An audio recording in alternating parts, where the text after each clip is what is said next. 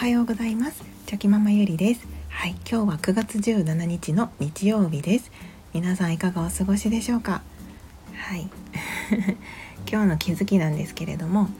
うん、過去の私があ私を励ましてくれたというそんな気づきのお話になります。はい、皆さんはあの日記をつけられていますでしょうか。はい。まあ、日記と言わずともなんかその時の自分の考えていたこととか状況とかをメモに取っていたりとか、うん、そういったことはされていますでしょうか。はい、私はこのつい先日自分の書いていた日記をあの昔の日記をですね見ることがありました。はい、そこでまあ自分その過去の自分にもう一度今の自分が、はい、現在の自分が出会った時、えー、過去の自分からなんかとてもうーんなんというか自信とかそういった、まあ、自己肯定感が上がるような感情をもらえたなと思ってですね、はい、なのでそういうその時に感じていたこととかうんその時の状況とかやっぱりその日記をつけることってとても振り返った時にとてもその自分を勇気づけたりしてくる、くれるものになったりするなと思ってそんな気づきのお話になります。はい、ゆるゆるお付き合いいただけると嬉しいです。はい、あのー、先日ですね私の、あの息子長男がちょっと体調を崩しまして、はい、で、あのーまあ、看病することがありました。うんまあ、今ねやっぱりまたなんか学校とかでもなんかいろいろね病気とかが流行ってきているみたいで、はいまあ、皆さんも本当にどうかあの気をつけてくださいませ。はいでそのお家であの看病していた時に、まあ、長男のそばでですね、まあ、ずっと別に何をするわけでもなかったんですけどずっと隣で、まあ、長男の様子を見てたんですけどじゃあ、 あの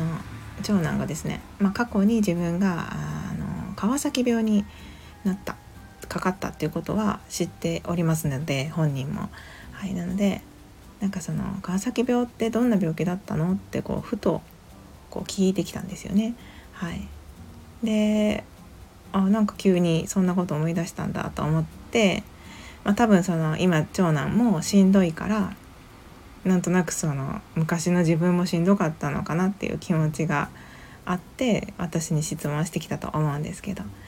でそこから、はい、あの長男にもう本当に大変だったんだよみたいな感じであの説明をあのしておりました。でその時にあそうだそうだと思ってで私はその当時、まあ、日記ですねその当時も日記をつけていましたのであの日記にそういえばなんか書いてたなと思って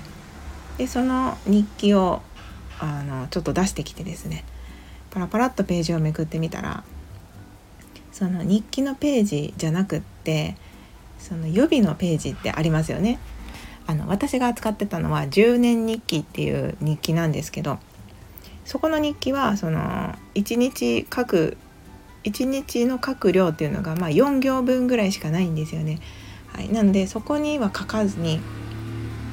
あの後ろの方にそのフリーページみたいなところがあったのでそこの欄、そこのページにその川崎病についてすっごく細かくですねあの毎日日記をつけていたんですよね。はい、でそれは自分でも書いてたなっていう記憶はあったんですけど今回長男にその川崎病についての質問を受けてそういえばと思って日記をめくったことであのすっごく び, びっしりその当時の様子ですねもうあの川崎病と診断が下りる前のそのちょっと調子が悪かったところからもう本当にその一日一日事細かに長男の様子とか先生に言われたこととか処方されたお薬とかあとは状態の変化とかあとは血液検査の数値とかもうそんなことを毎日書いていました。はい、でその言われたことも多分その当時の私はその自分も初めて知った病気だから、とにかくその一言一句忘れないようにしておかなきゃと思って、なんか必死にメモして、はい、日記を書いてたんだなと、はい、その当時を思い出しました。うん、なんか今の自分が見ても感心するぐらいめちゃくちゃ細かく書いてたので、はい、しかもそのその当時、はい、入院していたのがいっかげつはんだったので、うん、なんかすごい書いてました。はい、すごいページ、すごいページって言ってもそんなにたくさんのページじゃないんですけど、まあでも、はい、細かくその当時の様子を書いてたなと思って。で、なんかそれはその書いてたことは記憶してたんですけど、その内容、そこまでびっちり書いてたってことは私自身も忘れていましたので、なんか改めてそれを見た時に、うん、なんか本当に一生懸命その当時頑張ってたんだなと思ってなんか私の記憶としてはやっぱり初めての病気で、しかもその息子がまだ生後よんかげつとかの時だったので、もう訳がわからない状態で、うん、まだ赤ちゃんだし、この後どうな、どうなるんだろうとか、いろんな不安の中、いろんな葛藤の中、そういうその苦しかったな、辛かったなっていう時のことの方がすごい私の中では印象が残っていて、うん、たんですけど、まあ、日記を見てみると、なんかその苦しい気持ちとか悲しい気持ちとか辛い気持ちに負けずに、なんかそういうことをやってたんだなと思って、できること、今できることは何だって思った時に、今はこれをしようっていう感じで、うん、なんか必死になって記録してたんだなって思って、はい、なので